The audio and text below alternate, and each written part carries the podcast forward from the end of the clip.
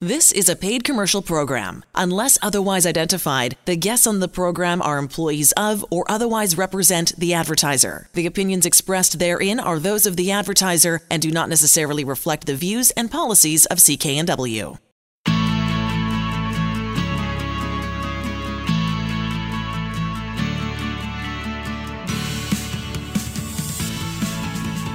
Welcome to Dollars and Cents. I'm Elaine Scollin along with Blair Mantin from Sands and Associates.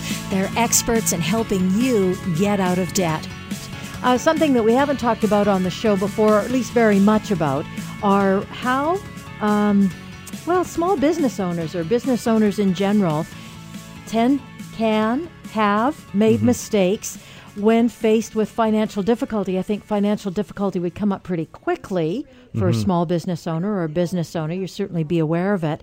Um, let's talk about let's talk about the differences. I, one of the pieces that I was interested in is about that personal liability right. being a being incorporated or a limited entity uh, and that personal liability and how those can play yeah, against each other. Yeah, let's start there because yeah, we focus really on individuals and on small businesses. So I see people, you know, every day of the week who they've got either you know a small corporation, you know, maybe they're a drywaller or a contractor, a truck driver, a real estate agent, but they've set up a corporation. And I see people that you know just have proprietorships, which means essentially they're doing work in their own name. What's the big difference between them? Well, yeah, what is the yeah, big difference? And it's funny when you ask people that have a corporation, you know, why did you incorporate incorporate what were the benefits you were hoping for, quite often they can't articulate them. They're just not sure. They said, "Oh, my lawyer told me it might be good, but you know, hey, hey, I'm just incorporated, and that's that." So, essentially, when you incorporate, you're creating a separate legal entity. So, you and myself, Elaine, we're both separate legal entities, and if yes. we created a corporation, that would be like a legally separate person. So that person can have assets, that person can have obligations, liabilities, and that person can essentially carry on business. The reason why you would incorporate is to try to put some distance between you and the business. So you would say, you know, if this business doesn't go that well, um, I don't want to have all the liability to myself personally. So you'd set it up as an incorporated business with the idea that you would have some limitation of your liability. What we're going to talk about a little bit today is most of the time that assumption doesn't play out. You know, it's corporation theoretically it limits your liability, but a lot of the liabilities a business can incur, they're going to follow you. If you are the director, if you're the person that's operating that business, regardless of whether it's incorporated or not, you may still be on the hook, which kind of frustrates some of the benefits of incorporation. So we're going to go into that a little bit. Okay, so if I so if I have my own business and I incorporate, then if some if it doesn't go well, then my assets can get attached to the failure or to they can go after my assets? Is that what you're saying? So potentially that could be the the end state. Okay. so what would happen is you know the business is going to start operating right? And the business is going to start incurring some obligations typically and then we're going to hit our first frustration of legal liability here is no one is going to loan business or agree to, you know to advance credit to a corporation that has you know no history no assets sure. no liabilities. That makes sense. So before anybody's going to you know put themselves at risk they're probably going to make the owner or the director guarantee personally. So, exactly what you said, Elaine, if that business can't pay, they're going to come to you personally to, to basically come after those amounts. Now, that's for things that you consciously sign on for, but there are things that you're automatically liable just when you have a corporation by being a director. Okay, let's talk about those. What are the automatic ones? Well, so some of them are just pure common sense, and you would really want it to be set up this way. And one of them is employee wages. So you can't start a corporation, tell everybody that you're going to pay them wages, and then suddenly, you know, go off in the middle of the night and not pay them and expect to get away from it. So right.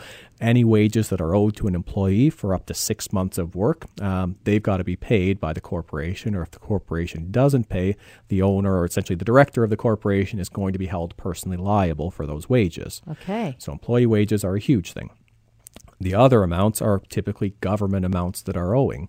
So when you pay, pay your employee wages, you've got to withhold taxes and send those back to the government. Very quickly, when a business starts to go south a little bit, of course, you pay your people, but you've got this money in your hand here, and you know it's the government's money. It's supposed to go back to the government, but quite often that money gets used in business operations and a government debt can build up. That debt, the director is going to have to pay personally as well. So again, the liability limitation of a corporation, it doesn't work for things like employee wages, for employee source deductions, and also for GST. So Okay. you're doing transactions, you're collecting GST, similar to the employee wage deductions. You know, it's you got this money and you're struggling to make ends meet. Should you send it to the government? You absolutely have to send it to the government. It's their money, and if you don't, you'll be personally liable. Now, if I've set up, if I'm doing business just by under my name, that makes me also very um, liable. Oh yeah, then you're you're fully exposed, and I think that the point of my discussion here is you're pretty well fully exposed anyway. Anyway, Yeah. okay, that's the message. For most people, unless you know there's a lot of complexity, you know, a bunch of employees or you know a few locations, you know, have that real discussion with your advisor, or even you know call us and we can talk about it a little bit of what benefits do you think you'll get by being incorporated because there are costs every year. You've got to do corporate tax return for the corporation, an annual information form for the corporation. You know, it's not thousands of dollars, but it is every year. You've got some obligations. Whereas if you're operating as a proprietorship, you don't have those obligations. You do your regular taxes, you show your self employment income, and very clearly you understand that you've got personal liability here for things that the business incurs and for government amounts as well. But the key message that you have right now is the fact that even if you are incorporated, you're still exposed. You still have to pay Yeah. out that money for wages. You still have to pay the government their du- what they're due. Exactly. So if someone is listening to, to this broadcast and they say, I've got an incorporated business, I've only got so much money to go around, and I've got to decide who to pay, who you pay first is your employees, their source deductions, and your GST. Those are the most important debts that you need to satisfy. Okay. Um, what are the what are the things that that business owners uh, should avoid doing when they can see that they're in financial difficulty? Yeah, like like any good thing in, in life, if you know you got a problem coming down down the pike here, the worst thing you can do is to procrastinate, right? The worst thing you can do is to avoid the problem, put your head in the sand. I was going to say, so that's not a good idea. That's yeah. Unfortunately, it's not going to get better, and it will get worse. Okay. Um, because you know what what can happen is you know the longer you wait, quite often the suite of options that you have available to you shrinks. Sure. So you know if you've got some suppliers and you need them to work with you and give you extended terms and you know not enforce when you're delinquent, they might be open to doing that if you told them right away when you're having problems. If it's three or six months, they've been chasing you, they've had to get lawyers involved, and now you want to compromise with them, it's going to be a lot more difficult. Yeah, I don't know when where when pra- uh, procrastination's a good idea on anything, right? Yeah, just no. doesn't seem to be a benefit. Mm-hmm. All right, what else? Well, not planning is, you know, a, a big a- aspect as well. So, you know, really planning about should I be incorporated or should I operate as a proprietorship and what are the benefits there, but also planning out your cash flow. So, understanding, you know, on a monthly basis, here are the business obligations. Here's what the government requires each month. And the government very clearly says if you can't satisfy our obligations each month, your right decision is to shut your doors the next day. So hmm. you've got to go through and you know understand are you going to be able to satisfy those obligations in lean times because many businesses they're cyclical, you know, if you're a realtor, you're not selling a whole lot of homes in December, but you've still got tax obligations, you may have other corporate, you know, costs that you have to make each month. So you got to plan ahead.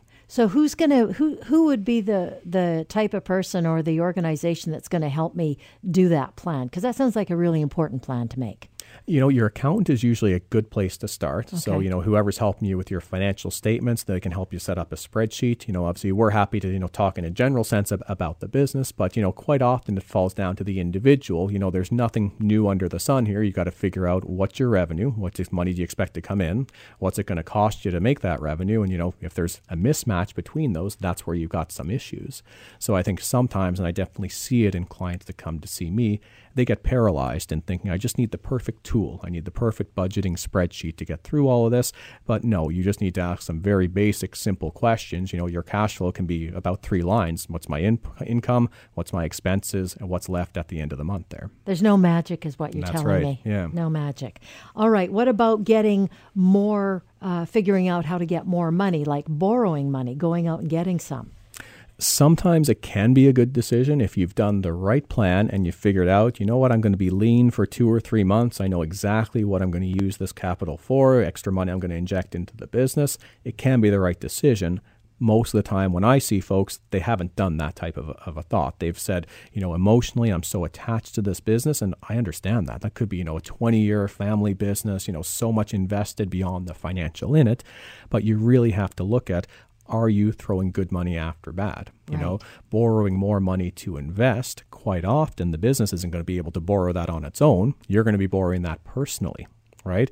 And if you set up as a corporation, you've tried to limit some liabilities, again, you're losing that limitation of liabilities. So you may be putting yourself personally at more risk by continuing to invest in a business if you're not sure it's going to make it.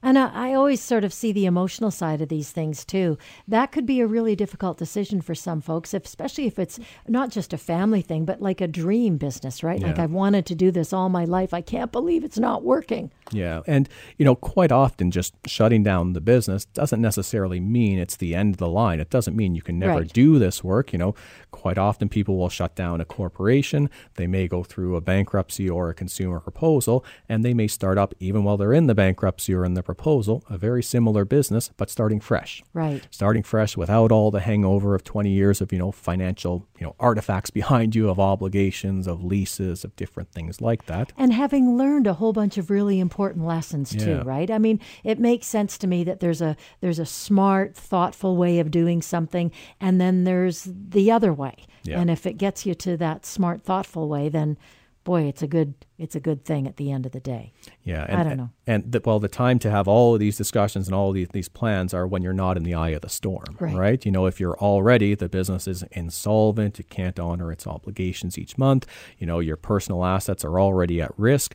At that point, the worst thing you can be doing is trying to say, well, what do I need to do now to structure to protect myself? It's too late. You have to do it, you know, when the business is solid, when you're starting out, structure appropriately. Now we've we've touched on the personal resources. You don't think it's a very good idea uh, to accumulate personal debt to support the business. What about personal guarantees? I mean that, you know, I can see that that that's a pitfall that somebody could fall into easily. Yeah, what I don't think is a good idea is signing these types of guarantees or obligations without understanding 100% that this could be called and you might have to be on the hook for and it. that's the key, right? Yeah. Anytime you co sign for anybody, whether it's a business or not, understand 100% of that debt could accrue to you.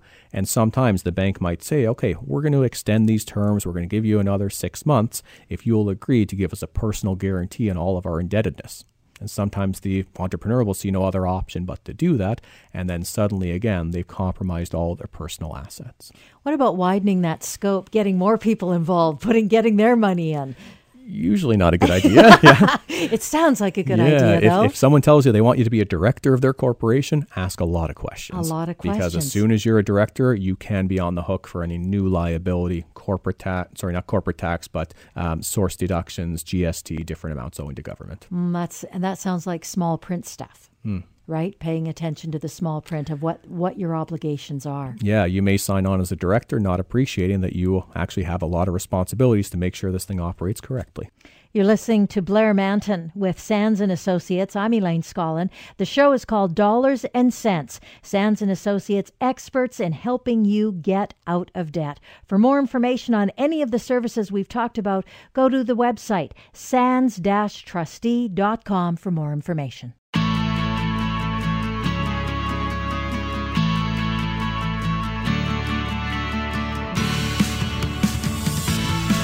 You're listening to Dollars and Cents. I'm Elaine Scollin with Blair Mantin from Sands and Associates.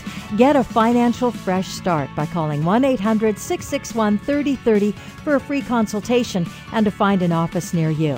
Darlene Mullen is on the line with us right now. Darlene's an estate manager as well as a qualified insolvency counselor and member of the Sands and Associates Community Engagement Team. Uh, Darlene's uh, got tons of years of experience, over 15 years, helping folks with debt management solutions. Darlene, thanks so much for joining us. Thanks for having me, Elaine. I know uh, this community engagement team uh, that you're a part of uh, sounds like a very integral part of Sands and Associates, and it's such a great idea to get out there and, and talk to folks. You must love doing that. Uh, yes, and I agree. It is really great to get out there, and I do love doing it, Elaine.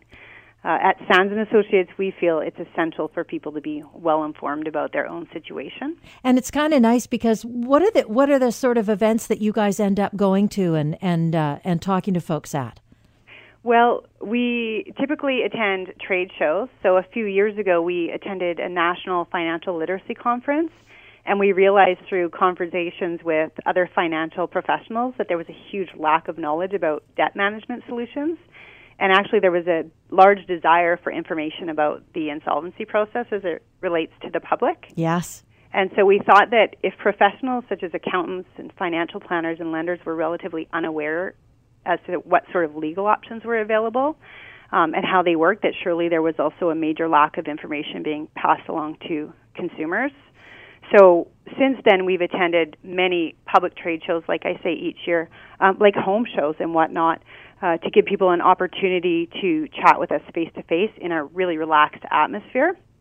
I was and just this is uh, pardon. I was just going to say that. I mean, it's so great to be at those kinds of events because folks aren't going there thinking they're going to talk to somebody in in your area or you know uh, talk about their money problems or debt issues. Uh, and to have that opportunity, uh, I know one of your partners. Uh, I see her every month, uh, so it's so I'm sure I, I just can't imagine what a great job you guys do each each time you get out there.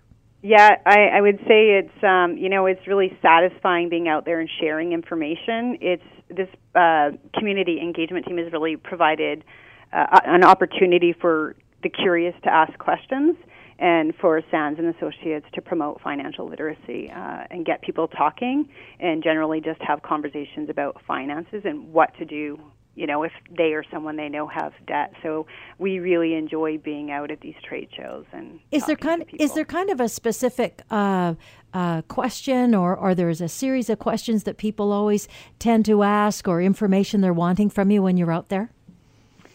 Um, I think um, uh, generally. Uh, you know, sometimes people are surprised, as you had mentioned, to see us in that atmosphere and uh, so really curiously they will come and start talking to us and and um, just inquire about what the process is about. And um, many people are quite shy. And so um, you know we'll just actually offer information on how we can help people how we can help people with tax debt and and other things. So um, we really actually try and engage people when we're out at these shows Great. Um, to bring them in and make them feel comfortable. Well, let's do some of that right now. Uh, we have uh, lots of good questions to ask you. Uh, the first one, if I could start, what's um, what? A, how important is it for folks to be aware of their debt options? How important is it for them to know what they are? Ah, uh, very important, I think. Uh, there's those that are in debt, and uh, those that feel they're not in debt, and then there's those that have no debt. Mm-hmm. So, for those that are are in debt, uh, owing money can be very stressful and has have a, a huge impact on them, uh, their mental and physical well-being. And uh, oftentimes, people have made quick decisions to deal with debt, including possibly getting rid of assets that they didn't need to.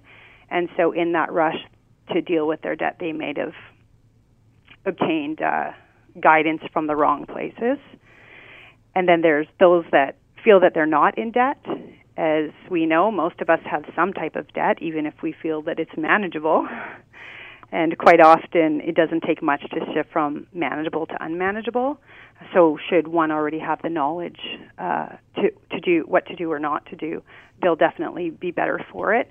And actually, really, what we discovered um, at the trade shows is those with no debt, and uh, quite often we would um, meet with people and speak with people. And even if someone has no debt, there's chances are that they know at least one person mm-hmm. that does. And so it could be their child or their parent or their grandparent. It could be a, a good friend or a colleague or even a client. And at least if that person is familiar with the options um, or an idea of who uh, a person can see, they'll just be an amazing resources for somebody um, just by pointing them in the right direction.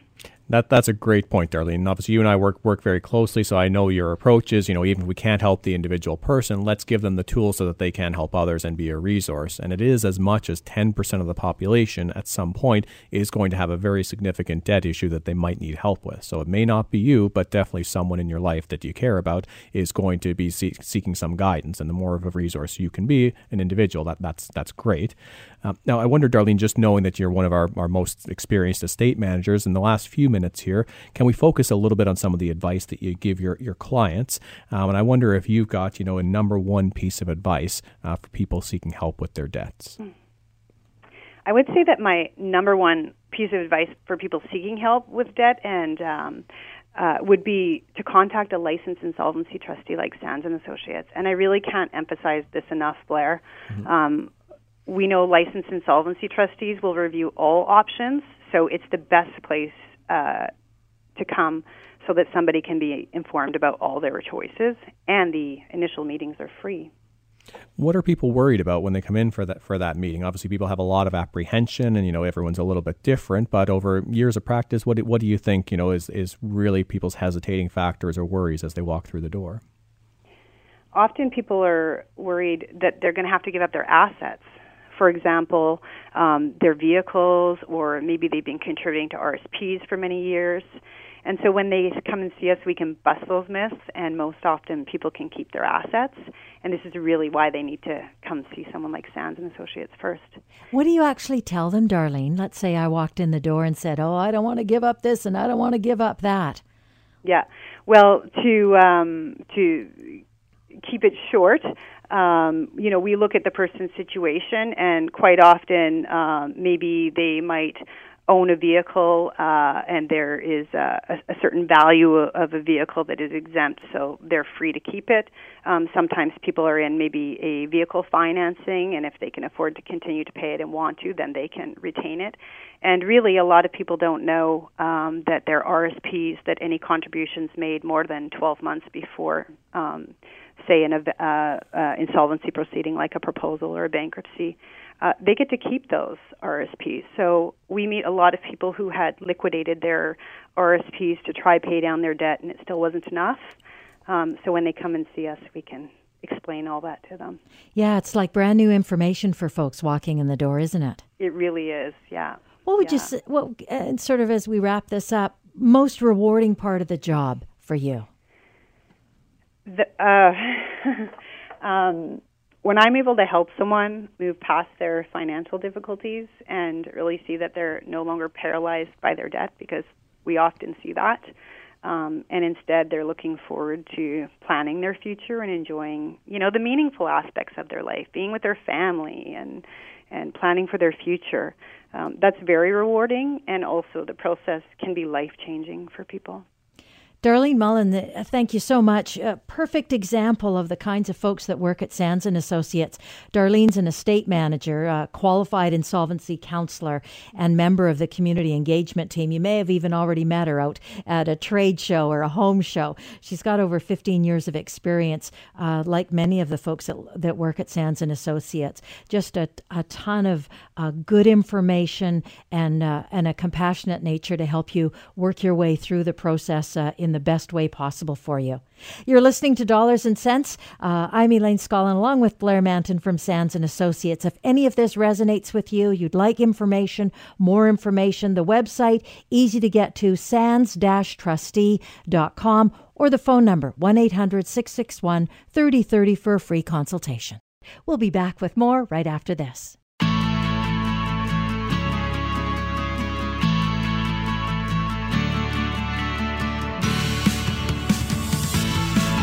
You're listening to Dollars and Cents. I'm Elaine Scollin with Blair Mantin from Sands and Associates, helping you get out of debt. For information on any of the services we've talked about on the show, go to sands-trustee.com or call 1-800-661-3030 uh, for a free consultation and to find an office near you. Now we're going to talk with Shayne Ramsay, who's CEO of BC Housing. BCHousing.org is the website, and just in case, and I went on the website, it's chock full of good information for folks. Uh, just in case you didn't know, BC Housing develops, manages, and administers a whole range of subsidized housing options across the province. They also carry out lots of research and education that benefits the residential construction industry, consumers, and the affordable housing sector. And uh, Shayne Ramsay's with us. He's been CEO of BC Housing since May 2000. Welcome, Shayne. Thanks so much for joining us. It's my pleasure. Now, it's no secret that uh, residents of Vancouver and the lower mainland were all feeling the pinch of climbing costs of living, let alone our housing costs. Uh, BC Housing talks about all the different resources uh, that may be available to individuals facing those housing challenges. That's what we're going to talk about, or at least start talking about today, Shayne. Great. I look forward to it. Great. So, what kind of role does BC Housing, what kind of role does BC Housing's policy play in the province? Can you talk about it sort of in an umbrella? Uh, what's the umbrella that you that you cover, and then we'll di- dive in a little bit. Sure. Thanks, uh, and thanks for having me on. Um, BC Housing is a provincial crown agency. It was created in 1967 and largely to manage government's commitment to subsidized housing, and that was its primary focus early on. Its mandate has evolved and changed since then, but we develop, manage, and uh, manage and administer a range of both subsidized and affordable housing across the province. We also have responsibility for the Homeowner Protection Act. That's a builder licensing, uh, home warranty system. Um, every builder who builds a home for sale in British Columbia has to be licensed. And we're also uh, a National Housing Act insured lender. So we do play a major role in um, social and affordable housing um, lending. The mortgage portfolio is in the range of uh, $2.75 billion currently. And so we, we touch every aspect of the housing continuum, right from emergency shelter and housing for the homeless uh, through to transitional and supportive housing, uh, independent housing, rent assistance in the private market, affordable rental, and more and more looking at um, opportunities to promote affordable home ownership as well.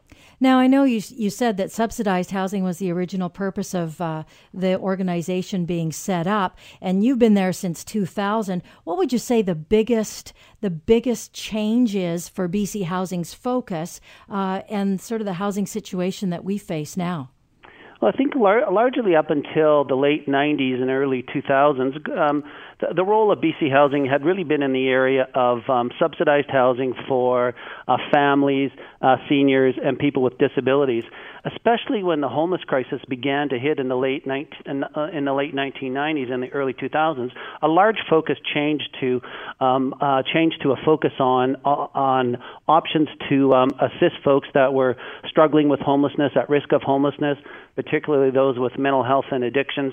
And so, a lot of work done over the past 15 years uh, focused in that area, and also lately looking at that whole continuum, and and then an emerging focus over the last few years on affordable rental and affordable ownership, and so that rounds out, you know, government's um, involvement across the housing continuum. It's kind of a hard thing to take on, right? I mean, boy, oh boy, Lower Mainland is like the number one place that people want to live these days. Uh, not everybody can afford it. Uh, it's a huge task that you guys have undertaken. Yeah, for, for sure. And uh, affordability is certainly uh, acute in uh, in the Lower Mainland, but also is an issue. Uh, Southern Vancouver Island, the Okanagan, and communities across the, the north and the interior. They may have different types of of issues. Some relate to the condition of the housing stock. Some relate to affordability, and a lot relate simply to availability of good quality rental housing. Can we talk specifically about where BC Housing's been able to really give folks a hand? Sure. Um, uh, Happy to talk about that. Um, really have um, worked with our, our, partners in local government and with the health authorities in trying to um, deal with the, with the emerging issue of, of homelessness. It's a very complex issue. Um, it really has um, uh, it's multidimensional, ha- has a lot of um, issues around mental health and addictions, and and it often manifests itself as as a housing issue because that's where we see folks um, see folks um, struggling, and, and so really it's about creating those partnerships with local governments, with health authorities, with the private and nonprofit sectors around uh, around uh, uh creating opportunities to move folks inside with the appropriate range of supports, and and, and that's a real difficult challenge. We see it especially across the Lower Mainland with um, you know the tent cities that uh, begin to uh, spring up. Uh, the tent city that happened in Victoria over the about uh, about a year ago, and even in some of the smaller communities across the north, the interior, and the valley, um, all, all struggling with uh, with that issue. What can you do? What can BC Housing do, or what are you trying to do to assist folks? Uh, so a, a, number of, uh, of things um, have have worked quite well. Um, rather than treating homelessness as as just a homogeneous issue, Um, there are outreach teams, uh, nonprofit outreach teams that operate in communities across the province, and those try to connect with homeless folks where they are in the park, uh, under a bridge, by the by the river, and get them connected into into services. Um, our shelter system in in and around 2006 uh, was gradually changed to a 24/7 operation. So rather than that cycle of of homeless folks lining up at night and then leaving in the morning, shelters now 95% of them open 24/7, and the purpose uh, during uh, opening during the day is for folks to connect with um, outreach teams to look at um, housing opportunities, to look at uh, connections to health services, income assistance, even um, education and um, employment opportunities. And so, uh, you know, a lot of effort around around the individual connections to try to break that cycle of homelessness. That sounds like like a, a great approach, Shayne. And you know, from from our perspective at, at Sands and Associates, you know, we often feel that yeah, finances is just one piece of you know a suite of challenges that people are facing, and you know sometimes housing is a big component that they've got to sort out before they can even you know think about dealing with, with a debt situation. Now, in, in the clients that, that I see, um, you know, sometimes they do have you know some participation in BC housing programs, and I'm wondering, you know, for listeners out there who might not have a good idea, uh, you know, the nuts and bolts of how these programs actually work, could you give a bit of an overview of you know the rental assistance program to start? Sure. Um, uh, so there are a number of, of, of uh, of programs. You know, there are the the system of emergency shelters and transition and supportive housing, but there are also major programs that provide rent assistance for folks in the private market, and there are two main programs there. The Shelter Aid for Elderly Renters program assists um, uh, seniors 60 and over uh, with rent assistance um, that they pay to their private landlord. Uh, there are almost 22,000 senior households that receive SAFER assistance, and wow. that totals almost $200 a month. There is um, a similar program for rent assist, called the Rental Assistance Program for low-income families, making under uh, $35,000, and there are almost 10,000 families receiving that assistance, and that amounts to about $400 uh, per month uh, past couple of years, we've also introduced a homeless prevention program, and that provides rent assistance to homeless folks um, to get connected with units in the private market, and those comes with those come with much needed supports, so that folks are checked in on and making sure that they have a stable tenancy. So that suite of programs provides rent assistance to folks in the private market, and a lot of information available on our website about how to apply. Uh, you can apply online to uh, to any of those three programs. I'm wondering uh, too if somebody's listening right now. Besides going to the website, uh, Shayne, is there is is there is there an easy way for folks to get a hold of you or to to get access to BC Housing to ask those questions, especially if somebody's listening who has somebody within their family that could benefit um, from one of these programs? Oh, sure. Our one eight hundred line will get you right to um, right to our applicant services uh, department, and they can explain the whole range of options from you know the, the the actual physical housing that you can apply for, as well as the available programs that could that could provide support for where you're living right now. If you qualify, um, uh, you would get that monthly um, rent assistance uh, for uh, to help with your rent in the private market. So calling the 1-800 line, uh, our, our, folks will take you through the range of options that could be available to suit your individual circumstances. That's great, Shayne. And um, I work in, in my Langley office quite a bit, and I just know a number of my, my clients. Um, you know, the SAFER program is literally a lifesaver for them. They would not be able to be in the place that they are in right now without that type of assistance. So, you know, I do encourage folks to, to reach out. Um, now, just asking, you know, some of the, the, the, detail there. So, SAFER, for example, is it standard subsidy across the board? Is there some qualification? If you're over age 60, obviously that's one qualification, but are there other parameters? Yeah, so we would look at um, we only subsidize up to an eligible rent level, mm-hmm. and and and and so that's also available on the website. One of the useful tools, uh, Blair, on the website is um, is a rent calculator.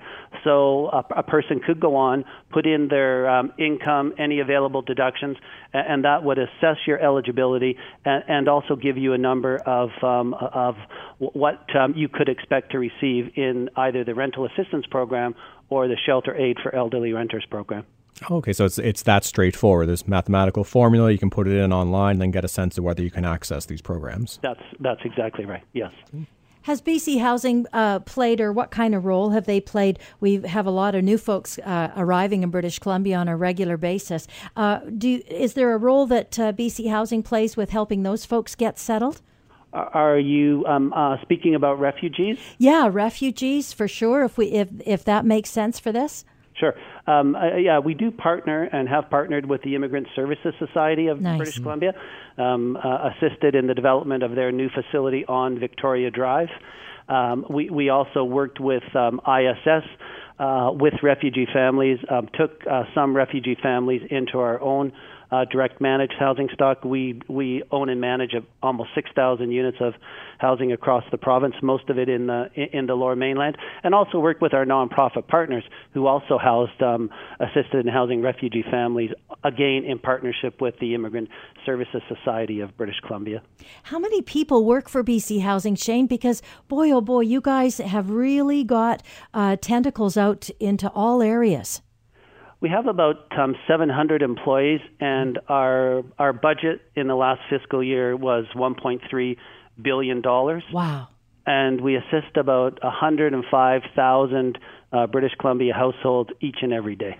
Wow. wow. that's extraordinary. You know, I think that's really good information to folks, uh, for folks to realize uh, how well a crown corporation can work and at a real grassroots level yeah, real partnerships with uh, with with communities, especially our nonprofit partners. One of the things uh, and stories that um, when uh, I'm out talking with folks. Um, uh, they're always amazed when I tell them about how many developments that we have under construction. So in British Columbia today, we have um, 62 developments under construction. They wow. comprise 2,700 units and a value of almost $600 million. We have another 75 projects under development. So those that meaning that um, those that meaning that um, those developments are funded. They comprise almost 4,000 units at a total value of more than a billion dollars. So those 137 developments are in various phases of construction and approvals, total um, 7,000 units and uh, 1.6 billion dollars in uh, in total value. Wow, that's extraordinary. We've been talking with Shayne Ramsay, CEO of BC Housing. For more information, bchousing.org is their number. You're listening to Dollars and Cents.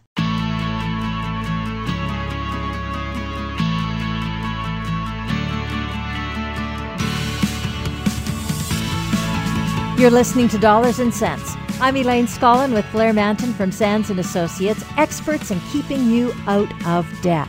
Now, Blair, um, probably one of the scariest words, pretty much for anybody who goes about in the world paying for things and and having, uh, you know, bringing stuff home after you've gone shopping, would be um, bankruptcy. Being yeah. told you can't do that anymore, or whatever you have been doing, you can't do that anymore. Mm-hmm. How does bankruptcy work today? How does bankruptcy work in 2017? Yeah, you know, it, it's a word, it, it lands like a, a, thousand pound weight, right? There's so much emotion, so many connotations to the word of bankruptcy. And, you know, quite often bankruptcy is, is not what you think. You know, most of the time people think, well, bankruptcy is the end of the road, it's the end of life, it's the end of the line for me.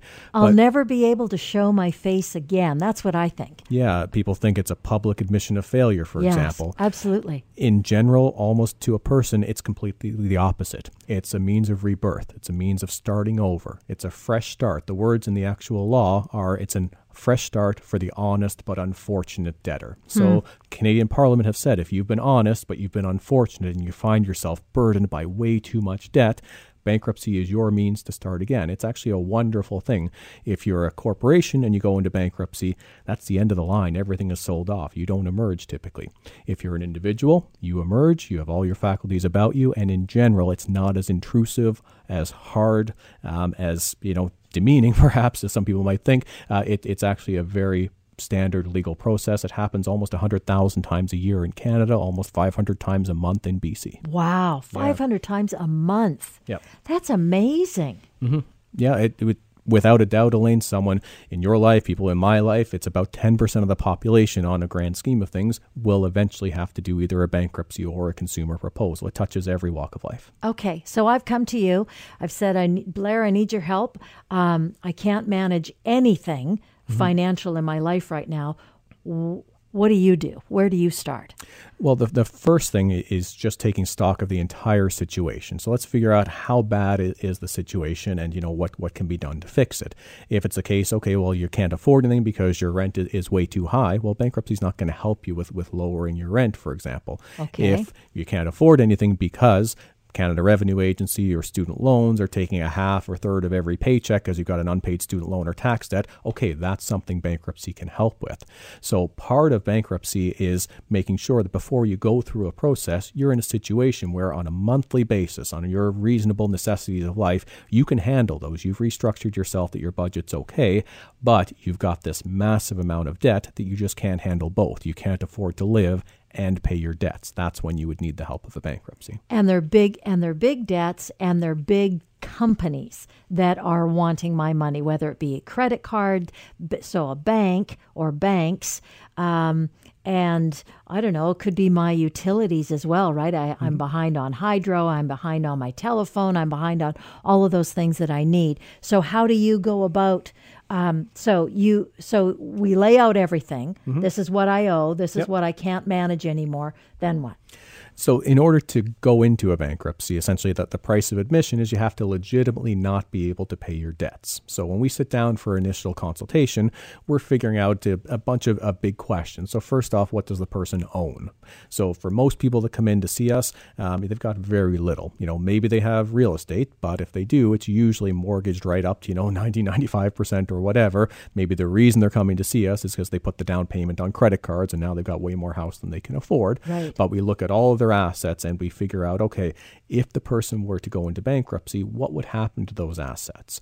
Most of the time, people think they lose everything, but the average person keeps absolutely everything if they go into bankruptcy. So first off, yeah. So if someone walks in and they they've got a car, they tell me about the car, and they think, but you're going to take that car if I go bankrupt. Well, not necessarily. So the government puts out certain exemptions, and if a car is worth less than five thousand dollars and you file for bankruptcy, doesn't matter what your debts are, you keep that car. You don't pay anything extra, you just keep it. Okay.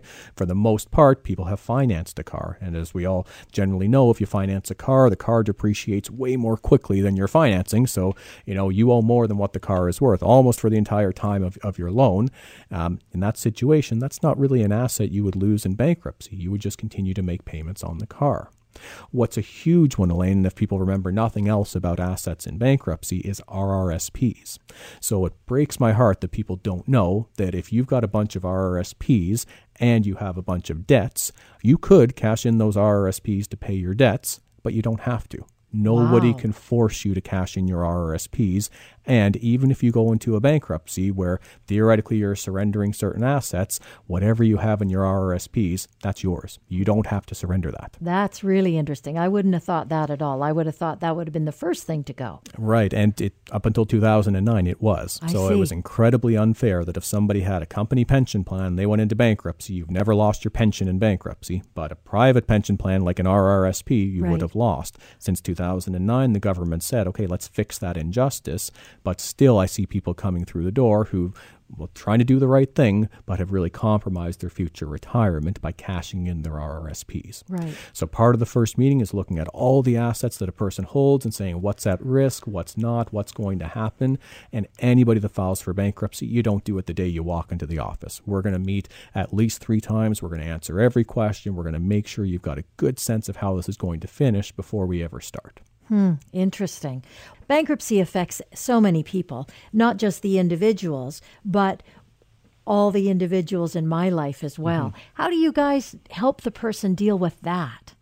Well, part of the bankruptcy, you know, financial is, is, a piece of it, but you know, financial problems are often one piece of a broader um, sense series of issues that are going on. Mm-hmm. So the top causes that send people through the door are job loss, you know, their relationship breakdown, uh, it's illness. So there's a bunch of different factors that are really shocks to a family. We can fix the financial point of view, and part of bankruptcy is you have to attend two counseling sessions. Okay. So bankruptcy is not a case where it's you know an easy in and out, you're cleansed of your debt, and not, nothing changes inside. You sit down with a counselor for two in-depth sessions talking about budgeting, about credit rebuilding, and what we try to do at those sessions too is also to identify are there other resources that are necessary? Are there other connections we need to help you make with some support networks. For example, we see a lot of clients near our Richmond office who unfortunately spend um, time and money at the casino to, the, to their detriment. They'd be the first to say it. Right. So often, a lot of those clients, part of the counseling is connecting them to doing a self exclusion, to getting some specific gambling counseling. It's not often these things are at no cost, but you just need to know how to access the resources. How to access them. So, what if I'm working? What if I've got a job and I'm getting wages and I have to declare bankruptcy? Mm-hmm. What happens to that money? Yeah, so what happens in a bankruptcy is you're not bankrupt for six, seven years or anything like that, like most people think. You're bankrupt usually for nine months sometimes for a year and nine months or 21 months. What makes a difference is your income level. So if you come into us and you're not working or you're earning minimal wages, which the government says the poverty line for a single person is around $2,100 per month after tax. Mm-hmm. So if you come in and see us and you're earning less than roughly $2,100 a month, bankruptcy runs for nine months. You have to report your income for each of those nine months, and what you have to pay is a flat rate of $200 per month. So instead of paying any of the debts that are included in the bankruptcy, you still pay your rent and your hydro and things like that, um, but you pay the cost of the bankruptcy at $200 a month for nine months, and then you're finished. You're discharged no matter how much the debt was. The average person, it's around $40,000. It could be 140,000, it could be a million dollars. It's all discharged at the end of a nine month bankruptcy, provided there's not other factors at play, any fraud or things like that, which are very minimal. Okay. Uh, just a final question, and, and this will be the last one for this segment. Uh, how do how do I file taxes for the year of bankruptcy? And I, I think mm-hmm. this is where you guys really play a significant role because yeah. you know how to do this. Stuff. Oh, absolutely, and that's one of the, the the greater benefits of bankruptcy that nobody thinks about is we do your taxes. So for the year you file for bankruptcy, oh, interesting. Okay, I didn't yeah. expect that to be the answer. Oh yeah, save the H and R Block fee or, or whatever. Yeah. Uh, we have to do the taxes as, as basically see. by law. And what's great about that too is if you're a few years delinquent or even more than a few years, which sometimes happens, yeah. bankruptcy gets you back on the grid because the trustee has to get you caught up. So okay. you have to give us all the info, but it's not the case. Give it to your accountant, spend thousands of dollars. As part of the bankruptcy administration, we help you get caught up with taxes back in the good books with CRA. Great. You're listening to Blair Mantin from Sands and Associates. The show is called Dollars and Cents. I'm Elaine Scollin. Sands and Associates, experts in helping you get out of debt. The proceeding was a paid commercial program. Unless otherwise identified, the guests on the program are employees of or otherwise represent the advertiser. The opinions expressed therein are those of the advertiser and do not necessarily reflect the views and policies of CKNW. Hi, it's Shauna, and I might be a bad parent because my kids think french fries are vegetables. Hey, it's Ryan, and I might be a bad parent because I went out for wings when my wife was in the hospital after giving birth. Johnny here. I might be a bad parent because in my house, the tooth fairy gives pocket change. But we're not alone. Len emailed us and said his six year old daughter's Tarzan moment going from love seat to lazy boy by curtains made him more proud than any dance recital. and Andy left his two year old at the rink. All right, guys, I'm sure we're not alone. Like Andy's kid. For stories and confessions like this, make sure you check out our podcast. It's called Bad Parents, and it's available wherever you get your podcasts. I left a glove at the rink.